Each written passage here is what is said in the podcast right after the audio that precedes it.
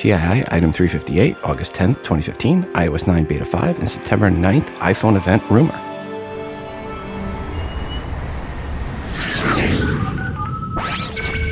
Welcome to Today in iPhone. Yeah, I like it a lot. Today in iPhone. Hey, Gola! Oh, yeah! My beautiful iPhone, which I never have out of my hand and that I do everything with and has become an extension of who I am. This episode of Today in iOS is brought to you by lynda.com. Learn the top software, creative, and business skills from easy-to-follow video tutorials at lynda.com. To start your free 10-day trial, visit lynda.com/TII. Welcome to the show. I'm your host, Rob, and this is Today in iOS podcast. First up, I want to thank Nash for sending in the music you hear in the background. Nash wrote, "Hi, Rob, I created this song in Music Studio by Zooten for iPad. This song is called Tropical Tundra and is a single on iTunes. Regards, Nash." Well, thanks, Nash, for the music. And folks, I'll put the full song at the end of the episode. Also want to thank Larry for sending in the artwork for today's show. Larry said the following, "Hi, Rob. Got this idea over the weekend to use apps to spell out the show title. For this, I used the Photo Studio app to crop and enhance the picture. Oh, and obviously the apps in the picture as well to spell out the title. Regards, Lieutenant Larry." Well, thanks, Larry, for sending in this artwork. And folks, you can see Larry's artwork in the free TI app via the bonus button for episode 358 or at Instagram.com/TodayInIOS, and also as a standalone post in the VIP section and at Facebook.com/TodayInIOS. If you have some artwork and or music that you have created on your iOS device that you would like to share with the audience, please email it to me at todayinios@gmail.com. Please make sure to include which app or apps you use to create said artwork and or music. In this segment of How Wrong Were They, we have the following quote. "This site is dedicated to all information related to tablets competing with and hopefully defeating the iPad, dubbed iPad Killers. These competitors will hopefully produce a higher quality and cheaper product than Apple's latest innovation." Unquote. iPadKiller.net, 13th of May, 2010. And if you go to iPadKiller.net today, yep, you guessed it, the site is dead. Guess the iPad killed the iPadKiller.net. Just saying. Sadly, no new promo codes this week. That means if you have a paid app or a paid iBook, you are a bad marketer for not sending those codes in. And one thing we also don't have this episode is my full voice. It's still not back from Podcast Movement. I'm working on it, and on top of that, I have allergies, so I apologize for my voice today. It's only going to get worse as this episode goes along. A quick reminder, if you are an app dev or an iBook author, email me if you want your app or iBook featured in the promo giveaway segment for free. We just need the 5 promo codes or more to give away. Simply email me at todayinios@gmail.com. Please include a 60-second or less audio review of your app or iBook indicating you are the dev or author. Also, you want to send in the promo codes. Please make sure to let me know when they expire. And if you don't feel comfortable doing the spoken review, you can always send it to me in text and I'll read it. One of the biggest rumors out there the past week plus was started by John Paczkowski of BuzzFeed, and he was previously with Recode and before that All Things D. And yes, John is one of those that, well, as rumor has it, is one of the ones that Apple hand feeds rumors to. So when he gives a rumor, it tends to be more of a controlled leak than a rumor. And said rumor this time is that Wednesday, September 9th, will be the next Apple event. And I have some confirmation on that, as see, I will be at a trade show in Cleveland that day. So yes, that timing just makes perfect sense because I could not be any worse timing than that for me. So if September 9th is the date, which by the way is the same date as last year, except this time it would be during Labor Day week and not the week after. Well, if this is the date, then we should expect to see pre-orders for the iPhone 6S and 6S Plus start on February the 11th at 12:01 a.m. Pacific time, with delivery happening on Friday the 18th for those lucky ones that got in there right away, which remember you want to do those pre-orders using your App Store app on your iOS device. Then based on this, iOS 9 would go Gold Master and be available to the public on Wednesday the 16th of September. These dates make sense as Apple's 2015 fiscal year ends on September 26th. So once again, Apple would get a full week plus of iPhone sales to fit in this quarter. It is still possible, however, that Apple will say, to heck with fiscal calendars, and let's do the Apple event not during the week of Labor Day, but the week after, so as not to inconvenience the reporters. Okay, that actually sounded funnier saying than when I wrote it. All right. Actually, there is a reason not to do the week of Labor Day. It is not the best week for PR buzz. It is possible Apple could do the week before for the announcement on September 2nd with pre-orders on the 11th, or they could do it on the 16th with pre-orders on the 18th. But given that John Paczkowski is passing along this leak, rumor, it is likely Apple will do it Labor Day week this year, right when I'm at Content Marketing World in Cleveland. If that is the case, I will be relying on lots of you for sending in your thoughts on the event. More about the rumors of what will be announced later in the show in the rumor section. Okay, one thing that is not a rumor is iOS 9 Beta 5 for devs. And since I don't plan to travel this month, and traditionally the 5th beta has been very solid, I went and updated my iPhone 6 Plus to iOS 9 Beta 5. I know I say I don't talk about bugs, but one that has been reported by many iOS 9 users and has hit me hard, is that the podcast app is crashing every time I try to launch it. I have read that if you try turning off sync and settings for the podcast app, it will help. And if you turn off custom colors in the podcast app settings, it will help. And if you hold the antenna with your left hand and lift your left leg off the ground and raise your right arm to a 90-degree angle above your head, you'll get better reception. It'll help. Or, well, that's how it feels reading through all the various reports on how to get the podcast app to launch. And so far, no soup for me. When I try to launch the podcast app, I see a message saying updating library. And then a few seconds later, the podcast app crashes back to the home screen. As far as I've gotten, I've tried everything. And again, no soup for me. I will keep trying, but I may have to do a full factory restore to get it to work, which seems to be the case with others. So just a warning, if you are like me and have lots of podcasts in your library before you update, you might be in for some issues. Per how much I have in the podcast apps, when you go to settings, general, storage and iCloud usage, manage storage, the podcast app shows the most storage of anything with 61 gigabytes of podcasts on my iPhone. Number 2 is the photos and camera app at 18.7 gig. Now in this section, you can actually manage your podcast by deleting some of them out. So I'm going to go ahead and try that and start deleting them out. And hopefully that will allow me to finally launch it. If not, then I'm just going to have to start over.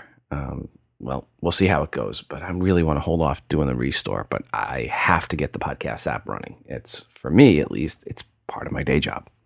So again, that was more of a warning for anyone updating to the iOS 9 Beta 5 for devs or iOS 9 Beta 3 public for the public side. If you've got a lot of podcasts, you may be in for trouble. Alrighty, so beyond the bug with the podcast app, which is kind of a big deal for me, given, again, my day job's podcasting, but beyond that, iOS 9 has worked well, Beta 5 that is. Battery life is good, where I had over 9 hours of charge and over 35 hours of standby to get me down to the 5% mark after doing the initial update. In the past, when I measured, that was a little better or a little worse, depending on the use case. So what is the new with the Beta 5? Well, if you are a dev or you have the iOS 9 public beta 3, which launched shortly after the dev's 5th beta last week, and the biggest change for AT&T users is support for Wi-Fi calling. Of course, if you switch that on, it seems users are getting the message, Wi-Fi calling isn't yet available in your area. Or put another way, it seems iOS 9 beta 5 supports Wi-Fi calling on AT&T, but AT&T has not yet flipped the switch on their side. There are a bunch of new wallpapers available, which is one of those minor things that says, hey, they're getting very close to finalizing. In the music app, if you pull down at the top is a hidden feature, shuffle all, which will, yes, shuffle all of your music from all of the artists you have music from on your phone. Under settings and then cellular, all the way at the bottom, there is an option called Wi-Fi Assist. It is turned on by default, and it will, quote, automatically use cellular data when Wi-Fi connectivity is poor, unquote, that surprisingly does not get turned off when you go to the battery saving mode. I would have thought turning that off would help, but evidently Apple doesn't think so. Under keyboards, shortcuts was renamed to text replacement to better match up with what is in iOS 10 on the Mac. But at this point, is that not the tail wagging the dog? I mean, there are a lot more iOS users than Mac users. Why not rename it on the Mac? Just saying. There was also an update to the Activity app where you can now, near the upper right in the monthly calendar view tab, if you tap on Activity, you can now switch it from all the activity to workouts. And yikes, I did not realize I was working out so little. When I look at it like that on the calendar, oh my, I need to get my butt in gear. But hey, at least once an hour, my Apple Watch pings me and reminds me to get up and go get a cookie. So at least I do have that activity going on. This beta is very likely the last one for iOS 9. Next would be the Gold Master. And an FYI, last year, the episode title for the first episode of August was iOS 8 Beta 5 and September 9th event. Want to guess who started that rumor for a September 9th event last year at this time? Yep, John Paczkowski. Same person as this time. Funny how some things just don't change. As mentioned at the top of the show, this episode is brought to you by Lynda, the online learning platform with over 3,300 on-demand video courses to help you strengthen your business, technology, and creative skills. For our free 10-day trial, visit lynda.com/TII. That's LYNDA.com/TII. Lynda is for the problem solvers, for the curious, for people who want to make things happen. Maybe you want to master Excel, learn negotiation tactics, build a website, or boost your Photoshop skills. Go to lynda.com/TII and feed your curious mind. Some of the courses I think many of you will benefit from that just came out in the last couple of weeks are Instagram for Business by Anson Alexander, which is one I added to my queue as I really need to learn a little bit better about how to use Instagram. And that was just one of 50 plus new video tutorials that came up in the last 7 days alone. And there was also a bunch of Office 365 for Mac tutorials covering Word and Excel and yes, even PowerPoint. With a Lynda membership, you can download tutorials and watch them on the go, including access on your own iOS device, stream over 3,300 video courses on demand, and learn on your own schedule. Watch and learn from top experts who are passionate about teaching. Courses are structured so that you can watch them from start to finish or consume them in bite-sized pieces. Your Lynda membership will give you unlimited access to training on hundreds of topics, all for one flat rate. Whether you're looking to become an industry expert, you're passionate about a hobby, or just want to learn something new, I want you to visit lynda.com/TII and sign up for a free 10-day trial. That's LYNDA.com/TII. Thanks, Lynda, for sponsoring this show. Hi, Rob. Chris from Washington. About the user who called in with the voiceover using the Notes app, whether you're in accessibility or not using your voiceover, the Notes app uses the phone numbers and then makes some links because it's not in edit mode by default. So if you were to tap anywhere else that's not a phone number, then it will put the app into edit mode, and then the phone number will no longer be highlighted. It'll just be like regular numbers. Then you can start to edit. So there you go. Have a good one. Hi, Rob. For the caller to call in on your last episode, wanting to know about the Notes app and VoiceOver. There is a workaround. Turn VoiceOver off, tap just above the home button, right above where the share button would be in the Notes app. If you turn VoiceOver back on, it will be in the edit field where you do add a new phone number. You may want to add a different phone number per line in case you ever want to call each number later. Hope this helps. Thanks. And per the email bag, hi Rob, I have a suggestion for the listener who needs help getting around their iOS device trying to dial a number in a memo. The way I get around my phone number trying to dial a phone number or schedule an appointment for a phone number or date, respectively, in a memo is by adding some regular text in the memo so the memo does not contain only the phone number and date. Then tap the screen once to launch the keyboard. Now tap on the regular text to select it. From this point on, you can select what text you wish to copy. Hope this helps your listener. Regards, Dr. John. Well, gentlemen, thank you all for your feedback. Back to the email bag. Hi, Rob. Just want to give you a heads up about using keyboard shortcuts. I have about 20 shortcuts that keep repopulating. I've tried everything, of course, to get rid of them.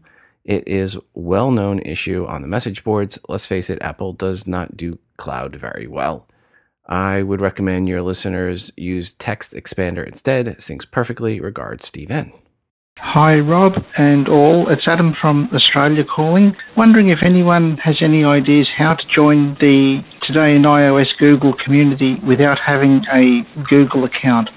I've spoken with Rob by email on this on a number of occasions and basically we couldn't get it worked out. So I'm just putting a call out to see if any of the listeners have an idea on what to do regarding that. So if anyone could help, that would be much appreciated. Thanks a lot.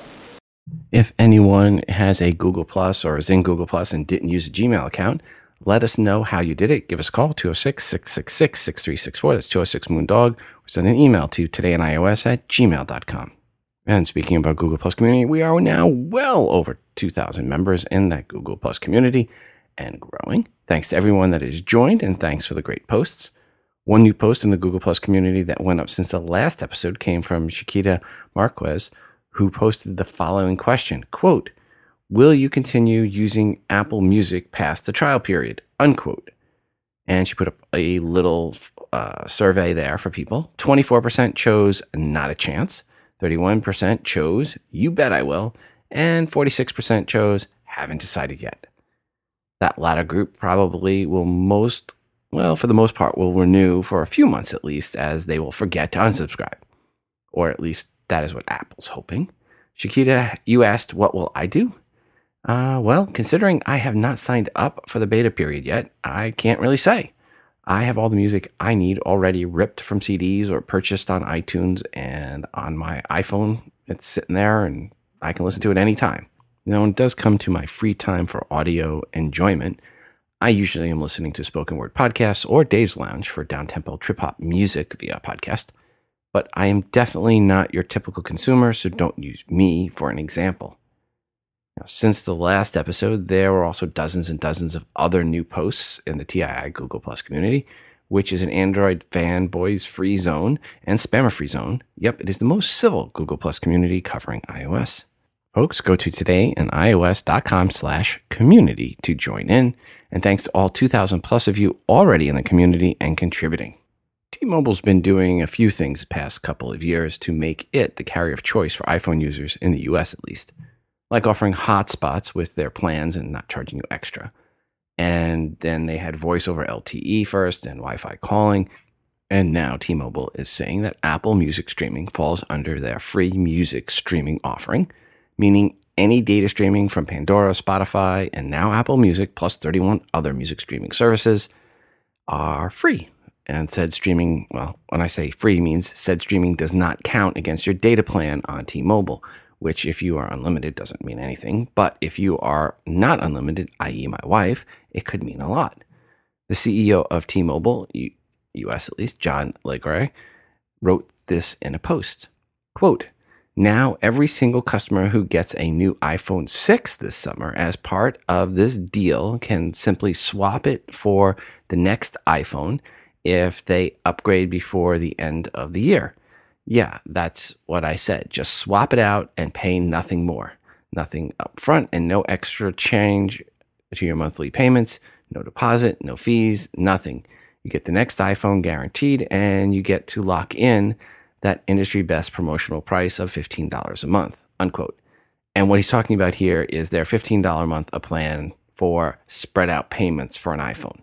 And of course, that's starting at the lower cost iPhone. They also said existing iPhone customers who have its Jump on Demand upgrade service will have a priority access to the new iPhone, putting them first in line when it gets released. By the way, if you do plan to upgrade to a new iPhone, best to sell that old one in August, as the resale values tend to drop quite a bit come September. At the beginning of the episode, we talked about the next keynote special event being September 9th, but we did not talk about the additional rumors of what would be announced beyond just saying the next iPhones, which will likely be the S-level versions of the 6 and 6 Plus. In the article from John Paczkowski, He is saying there will be the obviously improved next-gen processor with A9, which will be more powerful and more efficient, so faster with better battery life. Or your cake, and you get to eat it too, upgrade. It would have the very oft-rumored Force Touch display and will have an improved camera system, whether that means significantly improved, as in the Lynx camera module that they purchased out of Israel company, or just slightly improved, is not stated. John does say Apple is likely to show off the company's latest iPads, but the 12.9-inch iPad Pro is a wild card at this time. And at this event, there will also be the long, very long-awaited Apple TV update. Yeah, buy that for $1.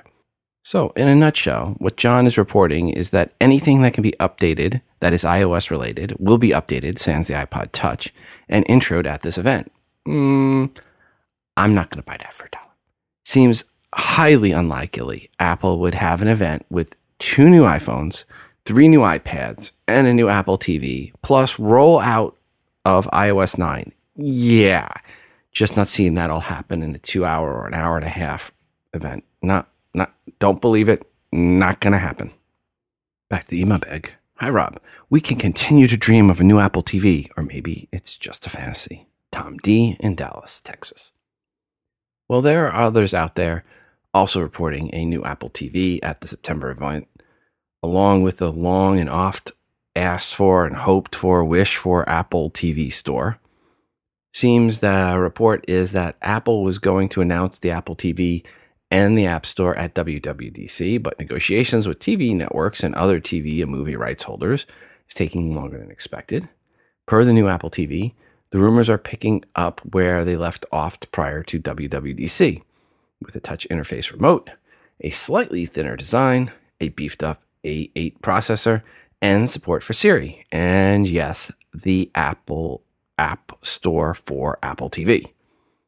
Current rumors have the TV subscription service not yet ready to roll out and would follow once Eddie Q works out all the details. Every Apple event for the past 2+ years, probably 3+ years, I've been excitedly awaiting the announcement of a new Apple TV and App Store for said Apple TV. And every event I am going, darn, well, okay, next one. It'll be the next one. So here we are again saying it'll be this next one.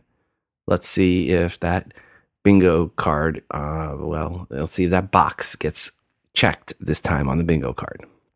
Another recent rumor has the iPad Pro, or Maxi, or whatever it's going to be called, with a release date in November. Again, rumor is it will be 12.9-inch screen, well, except unless it's 12.2 inches, as another rumor is suggesting that came out at the same time. Let's just say the 12-point-something-inch screen iPad bigger version. It would also have the latest and greatest and maybe then some processor. Rumors keep saying both a Lightning and USB-C port. There are other rumors out there that the iPad Mini will see its last update and that the iPad Air will not get an update at all this year.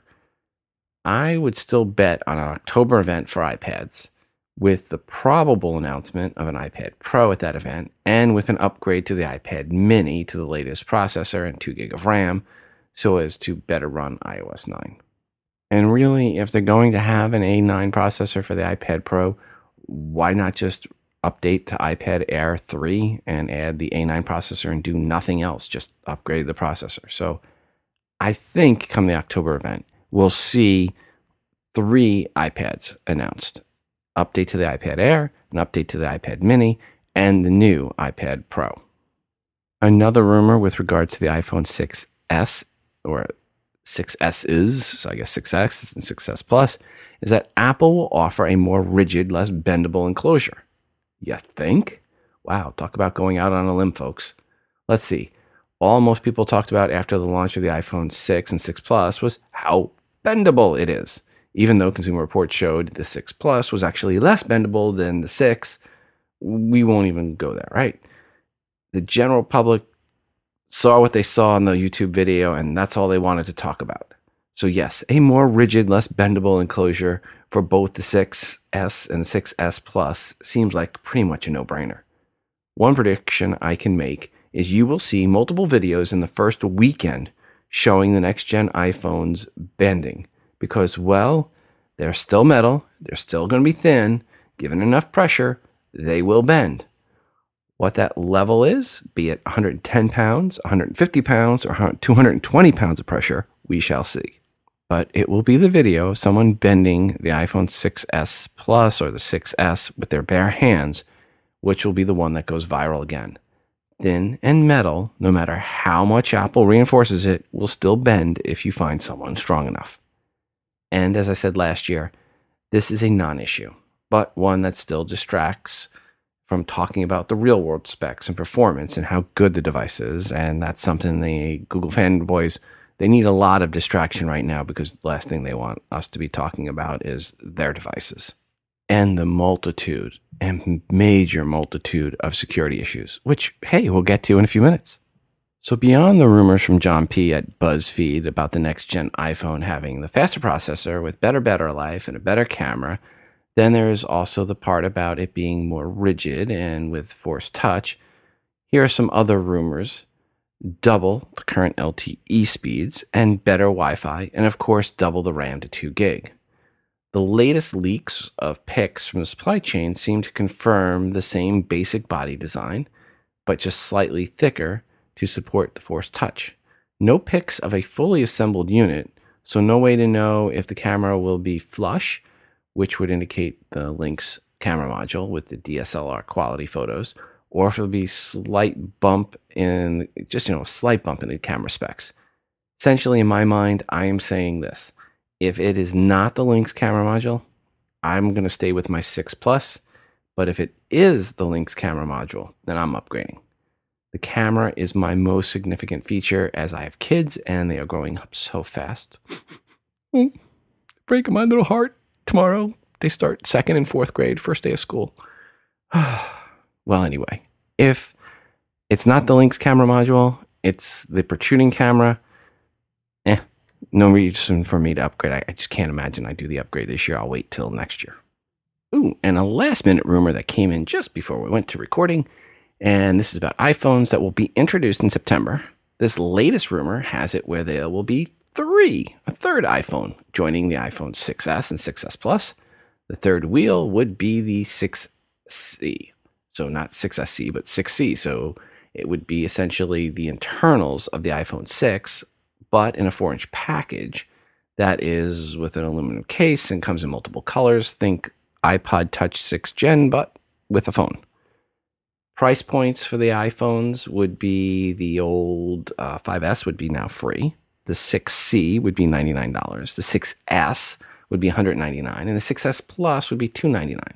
Makes sense. The only real issue with this rumor is there are no leaks yet or photos to back it up. Seems awfully close to launch for someone not to have leaked either the physical units or pictures of said units. Late in the spring, the rumor of 3 iPhones came up, and others in the rumor mill said, nope, that's not going to be the case. Guess we will see come September 9th. I think having a 4-inch version of the iPhone 6 really makes sense. I know quite a few people that want the 4-inch size over the 4.7-inch and obviously the larger one. So there's a lot of women and kids that like that 4-inch and a lot of men that like that 4-inch size. There's something smaller, fits in your pocket better, don't need the big real estate. So we shall see on September 9th, which, again, you have to believe that date just because of who it's coming from. And last year, John got it right. Really seems more like a leak than a rumor. Another week, another Android security flaw, or maybe another day, another Android security flaw. Who knows? This bigger one, is dealing with video. Oh, again, Trend Micro found a flaw that uses a malformed MKV video in apps or websites to crash Androids, effectively turning the device into a paperweight, which, by the way, is the only state when it is actually not a security risk. Just saying. Google was told about the issue in May and is working on a solution, according to the article. Keep working. And it looks like Apple's recent partnership with IBM is paying dividends, as Apple is reporting they found another Android flaw where 55% of Android phones are vulnerable to being taken over, or over 500 million devices are at risk. Minor. The last one was over 900 million. IBM's app security research team called, and I kid you not, X-Force, because you know X-Men was already taken. Well, X-Force discovered that, quote, advanced hackers could exploit this arbitrary code execution vulnerability to give a malicious app with no privileges the ability to become a super app and help the hackers own the device, unquote. This new exploit exists on Android versions 4.3 to 5.1, and a patch is available, but it is, quote, up to the phone service providers to decide when and if to deploy said patch, unquote. Yeah, service providers, updates, Service providers are not known to be like a duck on a Cheeto when it comes to updates. More like a 7-year-old on Brussels sprouts. The oft-mentioned Daniel Aaron Dilger at Apple Insider has a completely unbiased article titled, Flabbergastingly Insecure, Google's Android is the New Flash. Honestly, I'm not sure who should be more offended, Flash or Android. If you have an Android fanboys that are bugging you, if there's an Android fanboy that you know that's bugging you about iOS, send them to this article. It is quite extensive, and really, it can be summed up like this. Those that just want a phone, get an Android phone. Those that want a secure phone, get an iPhone. Okay, I admit, when I said the article was unbiased, it kind of was a little tongue-in-cheek. But there is another article that is not biased, and it's titled Goodbye, Android, written by Lorenzo Francisci Beccarelli. I've probably mutilated his name. I don't matter. He is a self-proclaimed Android fanboy and security expert. Ironically, to me, that sounds a lot like saying you're a prostitute that is an abstinence expert. Just saying. Well, Lorenzo finally has realized you can't be both an Android fanboy and a security expert or journalist, and is giving up Android. He talks about one fundamental reason for giving up on Android. Google has very little control over software updates. There are too many bottlenecks between when Google pushes a patch and when and if it gets to the end user. First, it goes to the manufacturer, and then it goes to the carrier, where we all know with iOS, it goes just from Apple to the end user, cutting out the middlemen. Lorenzo talks about users going and possibly rooting their phones and installing new versions of Android on their own. If you know they are super users, sure, fine. Or you can just choose the other option, he said, which is to switch to Apple and get an iPhone, which is what he is doing. We have said it on the show for a long time.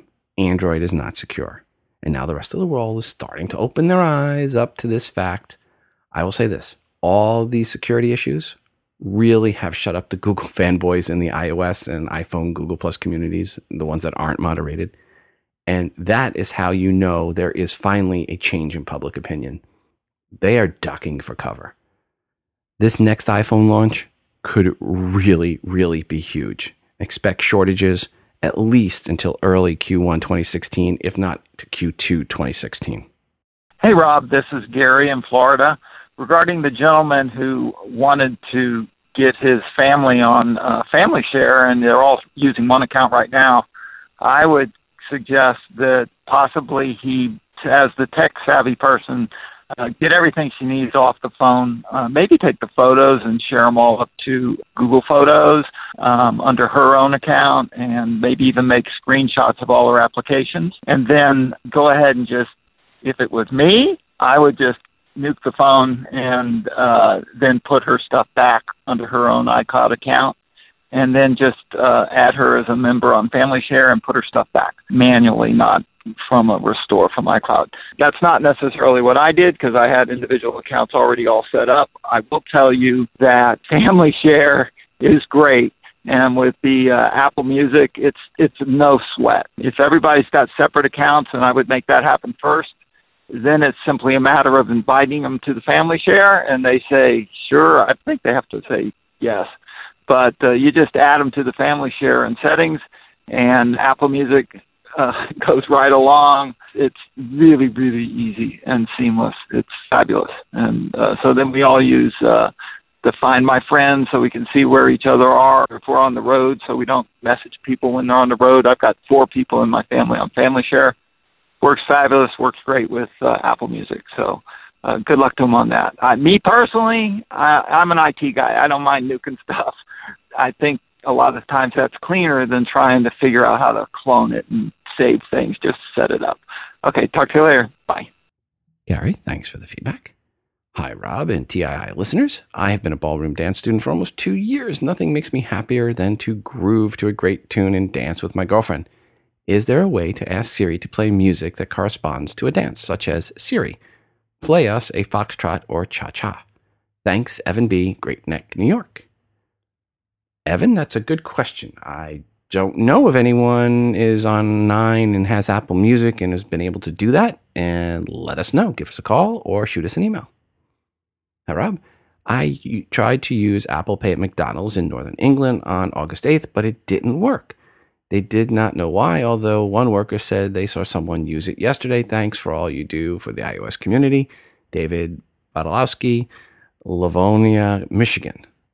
And then he followed back up. Hi, Rob. A follow-up on Apple Pay. It worked perfectly at M&S in York, England. Regards, Dave in Livonia, Michigan. And I actually emailed him and I said, hey, were you letting your credit card company know, that you're overseas? My guess was that was the issue, that he was overseas. And he said he did had his second card and he hadn't told his credit card company. So here's the deal, folks. If you're going to travel outside the U.S. and you want Apple Pay to work, make sure you contact your credit card company ahead of time and let them know you're heading outside of the U.S. Otherwise, it may not work and your credit card may get shut down while you're out of the country. So just something to remember. Look at that little customer service number on the back. Give them a call saying, hey, we're heading to England and just want to let you know, and that will save you lots of headache. Hi, Rob. I like to ask you and your listeners if they can help. I'm a voiceover user, and I'd like to know if you can stream audio to a Bluetooth device while keeping the voiceover speech on my iPhone. When I am socializing with friends, I play music on a Bluetooth speaker. Everybody can hear when I am selecting a particular song or album, and it's really annoying. With my Apple TV, if I stream something from my iPhone, the speech audio stays on my phone, and I really love that and would love to know if I could do it with streaming to Bluetooth device where it doesn't play the voiceover audio on the Bluetooth device, only on my iPhone. Does anybody know how I can achieve this? Regards, Dave in Limerick, Ireland. So I'm throwing it out there, folks. Give us a call, 206-666-6364, 206-MOON-DOG, or shoot us an email to todayinios@gmail.com. Please help Dave out. Hi, Rob. This is Bob calling from Oregon. Just wanted to pass along two stories about iOS device durability. In today's paper here in Eugene, Oregon, was a little piece about a man flying in his private plane from Houston, Texas to Wichita Falls, Texas. Got to Wichita Falls and realized that he didn't have his iPhone. It turns out that the door of the private plane he was flying on had opened slightly, and his iPhone apparently had fallen out from about 9,300 feet. He traced it to a field using Find My iPhone, about 50 miles from Wichita Falls, which is where he was destination, and the phone still worked. And on a personal note, that made me think of about 2 months ago, I was headed from Eugene, Oregon to Eastern Oregon, and realized about 10 minutes into the trip that I did not have my iPad 2 Air with me. It wasn't in the car where I usually keep it. Used my phone on Find My iOS and found that it was on a highway here in Eugene near an on-ramp. And went back, looked for it. Took me a little while, but I actually found it in the middle of the on-ramp. It had slid off the hood of my car, apparently, where I had left it while I was packing up the car. It actually had tire tracks on it, on the case. I figured the worst. No damage that I could see. The screen was intact. In spite of the tire tracks, it still worked, and it has worked for the last 2 months. So those are just two stories, but apparently Apple makes some pretty good devices. Thanks for the show. Looking forward to the next episode. Bye. Bob, thanks for the story about the iPhone falling out of the plane and everyone else who sent in links and articles about that as well. I think it also is really probably a better testament to the case manufacturer, whoever the case was on that iPhone and whoever the case was for your iPad, I think those are where the real testaments lie. I've seen iPhones shatter when people have dropped it 2 feet onto a tile floor. And now you've got it fall 9,300 feet. It has a lot to do with the case. So make sure you have a good case on your phone, and that will save you a lot of heartache. Time is quickly ticking down for the Znaps MagSafe connectors for iOS devices, and also now the USB-C. Read the new MacBooks. This one is now over $2 million, and you have until just Friday at August 14th at 11:09 a.m. Central Time to fund this one. Again, this is the adapter that plugs into your Lightning port, and then you have an adapter on your Lightning cable, and the two meet like the MagSafe connectors on MacBook Pros and older MacBooks. They did hit a funding goal to make the USB-C version available, but I don't see anywhere where you can actually order those. Link in the show notes. Yes, this is one I funded, and I am looking forward to getting this one. Search for Znaps at Kickstarter.com, or for more info, go back in the show notes and look for the links for in episodes 356, 357, and now 358. Here's a new Kickstarter project that I thought was neat, and it only has a goal of $7,500, and I'm actually surprised it is not funded yet.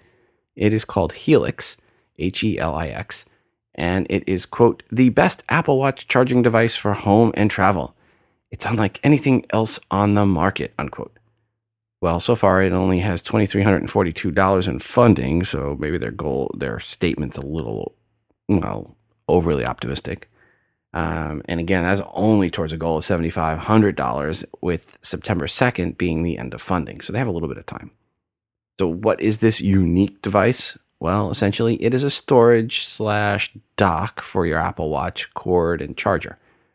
What you do is wrap your charging cord around the charger and slip it into the case, which is the Helix, and you have a compact little device where you can plug directly into the wall and charge your Apple Watch. And this is ideal for the traveler and for freeing up clutter. Pricing for this case is $12, and they have about 50 left at that pricing. Then it goes up to $15. Search for Helix in the show notes for episode 358, or go over to Kickstarter.com and search there, Helix. If nothing else, it makes a nice travel case for your charging cable for your Apple Watch. If you don't have or have not tried out an Apple Watch, then you likely do not know what Force Touch is like. But simply put, it's like turning your tap up to an 11. You push, and then you push a little more. For example, on the Twitter app, on the Apple Watch, if you open the app, you can tap to go to your timeline or to top trends. But that is it, or so it appears on the options, unless you force touch. And then you have the option to create a tweet on right there directly on your Apple Watch. So you can then record it, and it'll transcribe it, and then you can send it. Essentially, force touch will open up another round or realm of options without cluttering up the UI, which is kind of good when you have a small area to work with. There's a nice article from Johnny Evans over at Computer World that goes over in detail what Force Touch is and some other options and possibilities with it, such as force touching to get the settings option of apps, or to open up an email when you see a preview, and more. Point is this: it will give you some extra features to choose from without making the UI look, cluttered. There will be many unique and interesting options, like maybe adding Force Touch to the TI app, that anywhere in the app, when you Force Touch, it takes you to the contact, the producer screen, where you can then call or email the show. Michael, I have a new feature for you to add to the TI app roadmap. Gotta remember to email him that tomorrow. Hey, Rob, this is Scott calling from Washington, D.C., up on top of Capitol Hill. I'm calling in, in reference to, I'm having an issue still with my email account. I know you threw it out there, and I can't seem to mark all. But besides that, I'm having a slight problem with iMovie. I was wondering if any of the fans of the show can maybe help me out with the issue I'm having with iMovie. When you make a movie that's either 5 minutes or anything, I guess, over 3 minutes long, it's not able to share. You're not able to share the movie via iMessage. So what is a way that you can share the movie with friends and family, and the movie seems to be too long for email or too long for, I guess, the all of the shared icons that come up with iMovie after you created the movie and you want to share it? What's an easy way to share it outside of the way that Apple allows you to share the unit? Thanks. Love the show. Bye. Scott, my best suggestion to you would be just share it to YouTube and then send your family the links to the videos once they're up on YouTube.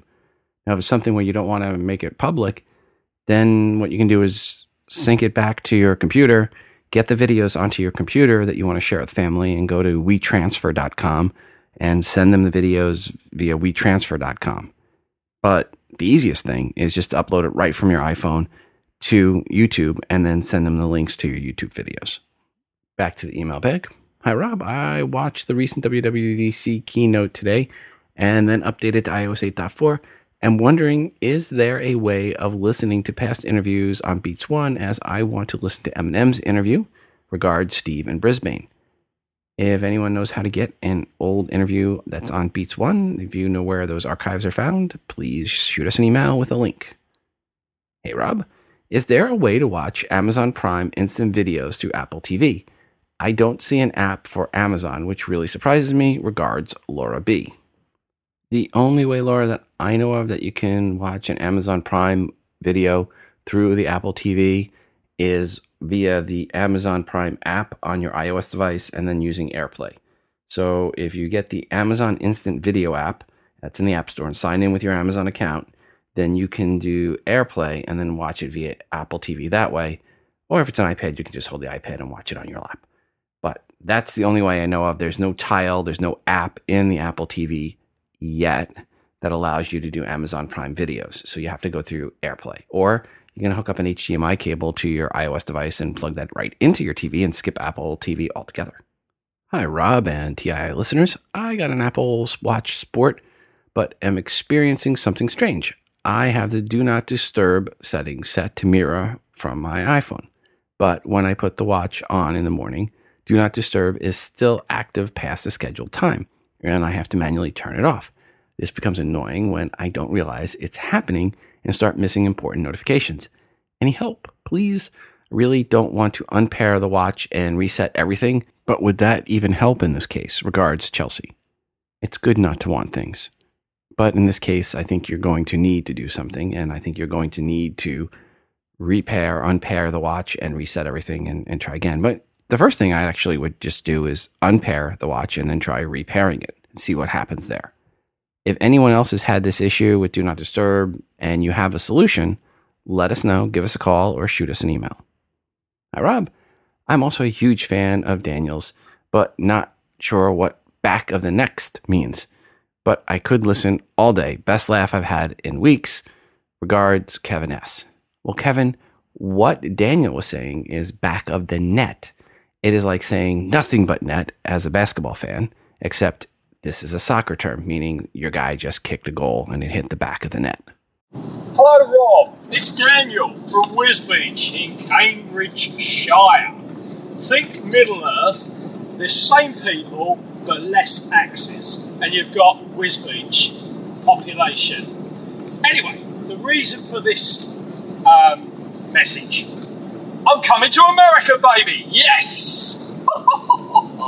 Yep, end of August. I'm coming over your neck of the woods. Well, not actually North Carolina. In fact, that sounded quite threatening. I don't know where you live, but I'll tell you where I'm going. LA, California, what's that other one further around? The one with the bridge.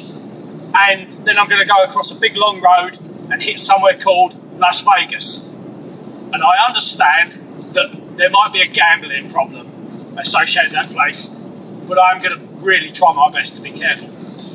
So, why am I telling you this? Well, not only do I want you to come along, because let's face it, I'm party down, I also have a problem. I'm leaving the UK and the lovely fluffy surrounds of my network provider, which is EE, and I'm concerned. I don't want to come back to England, especially after Vegas, and find that I've then got to give EE 1,500 sheets for the privilege of using my phone. So I rung up EE, and this is the advice they gave me. Now, I don't know what the people working in America are like for advice, but get a load of the English. I said, what can I do? And the representative, she said on the phone, put your phone on airplane mode. And I'm like, well, really? But I can still use the Wi-Fi? Absolutely, she said. So, A, Rob, and your beautiful listeners, including the one that liked my voice, is that right? Have I got to put my phone on airplane mode to be able to use Wi-Fi? Well, surely doesn't it just knock everything out? Anyway, please answer that one. Secondly, and this is to you, Rob, or your listeners, how can I get around this problem? What can I do? Do I have to buy one of your pay-as-you-go SIM cards from Vodafone or Verizon or whoever the hacky-dory you call it out there, and just put that in? And if I do that, will it upset my phone? Oh, the dilemmas, Rob. You must understand, as I drive around in my lorry every day, these things, they play on my mind. Anyway, beautiful talking to you as always. I feel like your previous podcast highlighted something. Maybe we do need to make this a regular thing. This could be like the English report from England, and maybe 2 weeks in America coming up in the end of August. Anyway, I'll leave it with you, mate. And as always, have a nice day. Daniel, thank you for your voicemail messages as always. Per your questions, when she says put it into airplane mode and then you can use Wi-Fi, you have to then go to settings and then turn Wi-Fi on. So you go to settings, you turn it on airplane mode, then you go to Wi-Fi and you turn Wi-Fi on. So it remains in airplane mode, which means it kills off all the radios for your GSM and all that stuff, LTE. But you turn Wi-Fi on, so now you can use it as a Wi-Fi only device. If you want to get phone calls and you want to have data and all that other stuff, then yes, you're going to need to make sure your phone is unlocked, which are most phones outside the US are. Make sure your phone's unlocked and that you can switch SIMs. When you get here, then you're going to need to get a mobile SIM, and you're going to need to get it with one of the carriers that supports GSM here in the US. But it might be possible for you not to even use a carrier in the US. You might just want to stay on Wi-Fi if that's okay by you, because EE supports Wi-Fi calling. So if you have on 8.3 or later, iOS 8.3 or later on your iPhone, you should be able to do Wi-Fi calling. So when you come here to the US, you should still be able to call and receive and make calls when you're on Wi-Fi, again, in airplane mode. And one other bit of advice too, before you come to the US, turn off your voicemail for your phone. Definitely want to turn off your voicemail for your phone for EE customers. I've read a few different things that said you can get hit with some nice charges when you're outside the EU with an EE phone. Rob, very nice to be able to speak to you again. Basically, I'm just phoning up to leave a message for my old mucker, Dan. Danny Boy. Although he's the new TII celebrity from Cambridge. I'm from Buntingford in the UK, and I'm only just down the road. Danny Boy, come on. Let's meet up. Come down and see me. Let's nip down the old rubber and throw some pigs down Gregory's, Danny. We can talk about everything iOS related. But I'm actually phoning, in regards to something that you left earlier about you have problems with Siri. I had the same problems myself. I had the female Siri, actually, who didn't understand the words that I was talking about. Actually, it reminded me of an old ex-girlfriend of mine, actually, but I won't say any more about that. The reason, or the way I got around that actually was I, instead of using the female version of Siri, I moved to the male version of Siri, who kind of understood me quite a bit better. I'm finding that the Siri on the Apple Watch is kind of quite a big upgrade. So maybe on the 6S, they may sort of improve on it, maybe possibly. But the other thing I was actually phoning in for was I have actually got a problem, an iOS-related problem. I have got quite a few iTunes purchase songs which play all the way through on my computer, play all the way through on my phone, but when I try and play them on my iPod Classic, they play halfway through and then stop. It's not every iTunes song that I've downloaded, only a few, but really annoying, and I can't work out why it plays all the way through and some, but on my iPod Classic, no joy. So if anyone could help me out with that, that'd be great. Danny Boy, you know, new TII celeb, bear in mind what I've said, but my door is always welcome, you, my son. And with regards to you, Rob, fantastic show. I listen to a lot of iOS shows, but yours is the best. Yours was the one I listened to first and remains the pod which I go to, or the podcast I go to first and foremost for anything iOS related. So keep up the good work, my man, and I shall look forward to hearing you very soon. Till then, I'm Danny Boy. Come and see me. Cheers, Rob, and thanks again for everything you do. Bye-bye now. Hey, Rob, this is Josh from San Diego. Just want to let you know, I'm sure you already know, but you can now jailbreak your phone using 8.4 and using a Mac. It works great. I'm on it now. Love it. Love the show. Thank you very much. Josh, thanks for the feedback. Hadn't mentioned it on the show yet, but yes, you can now jailbreak iOS 8.4 with a Mac, which I can't do because I've upgraded to iOS 9 Beta 5.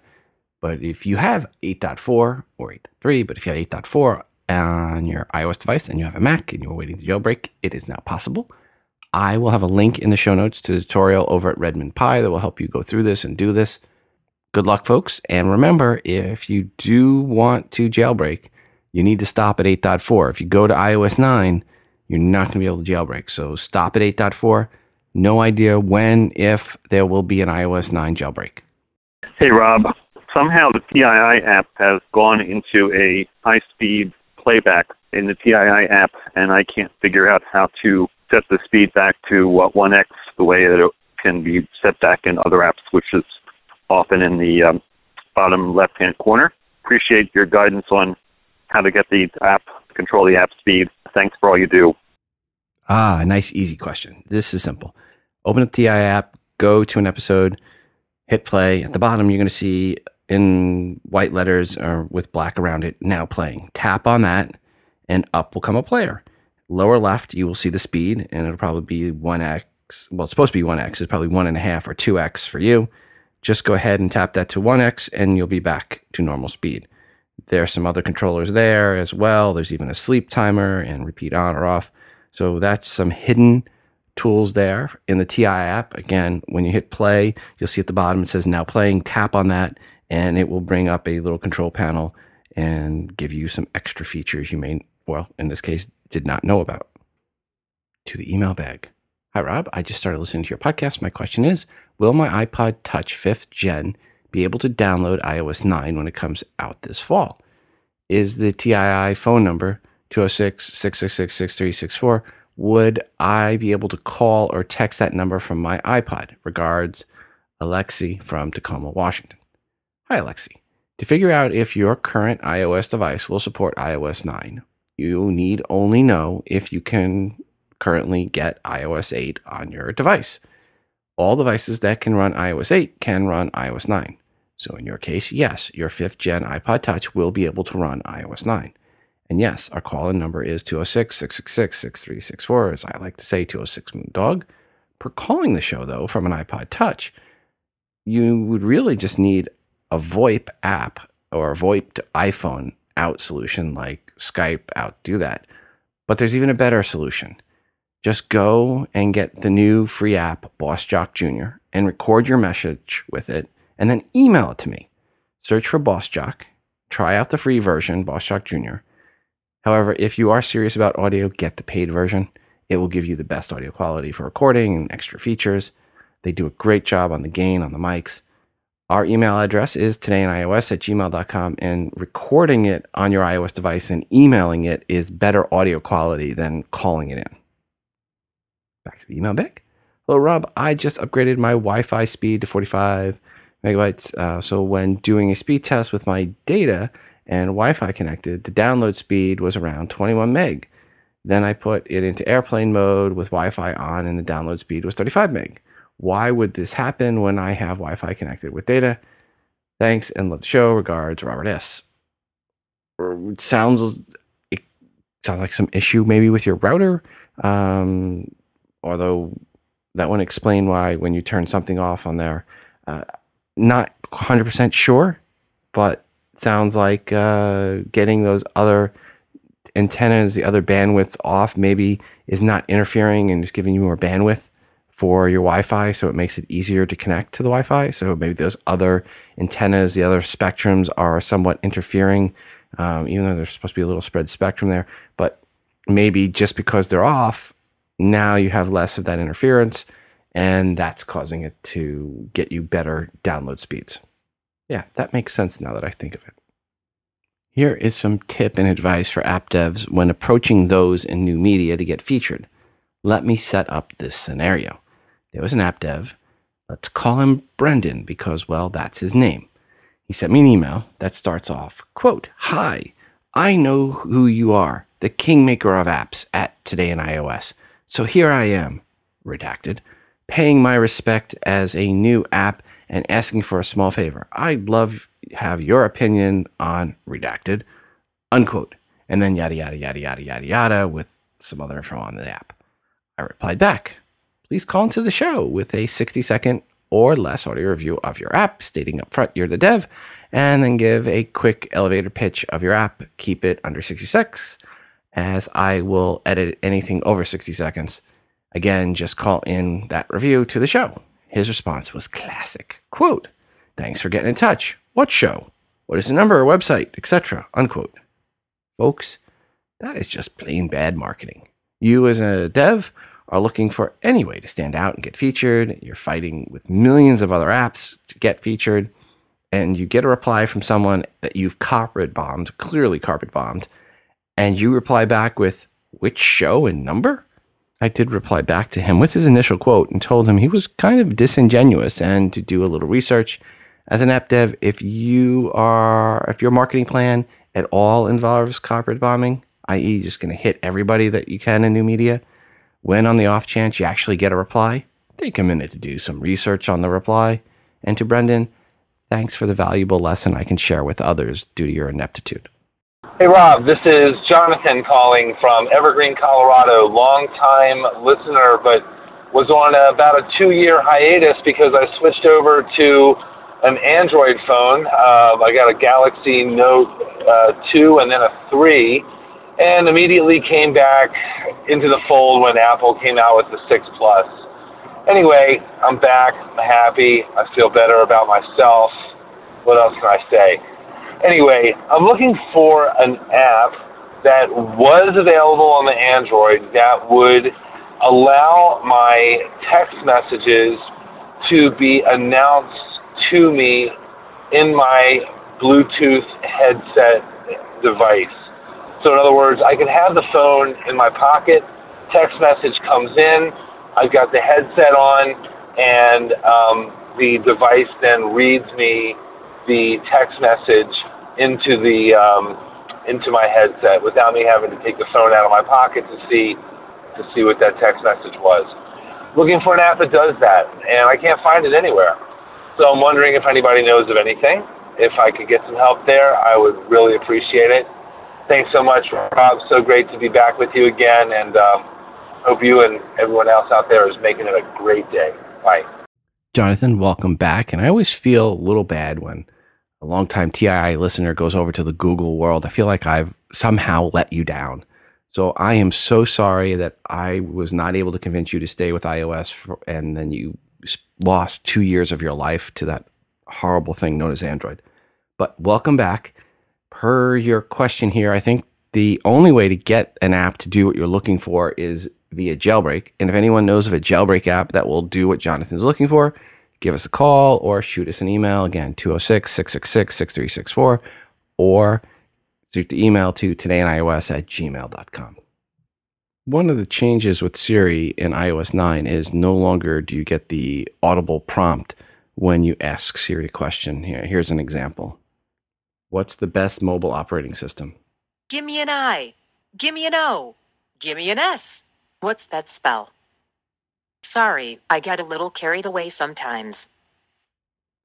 What's the best mobile operating system? 10 out of 10 virtual assistants prefer iOS, as do most of the non-virtual assistants. What's the best mobile operating system? iOS is the best mobile operating system on your planet, if not the universe. Thanks again to lynda.com for their support of TII. If you go to lynda.com/TII, that's LYNDA.com/TII, you will get a free 10-day trial to their 3,300 plus video tutorials. Thanks, Lynda, for sponsoring the show and for the free offer. Before we go today, I want to remind you to send your feedback to the show, 206-666-6364, that's 206-MOON-DOG. Record your feedback and email to the show at todayinios@gmail.com. Feedback can be a question or comment for something someone said on this episode, or it can be a question or rant you have about something else, an app, a product review, good or bad. As long as it's iOS related, it is welcomed. I'm always looking for new artwork to feature that you created on an iOS device. Just put some TII branding on it and send it in. And of course, we're always looking for more music created on an iOS device to play on the show. Your show and your feedback is greatly desired. And don't forget to check out our moderated Google Plus community by going to todayinios.com/community. And finally, there is the free TII app. Search for TII in the iTunes App Store. It's the best way to consume the show and to get push notifications each time a new episode of TII is released. It's over 6 years old now, so happy birthday, TII app. It is fully voiceover friendly, of course. Please go right now and download the TII app. And did I mention it is free? And that, folks, is going to do it for us today.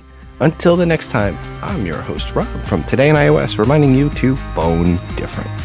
This show is hosted on Libsyn.com and part of the Wizard Media Network. If you are looking for hosting, go to Libsyn.com, that's Libsyn.com, for hosting for your podcast and for creation of your own smartphone app.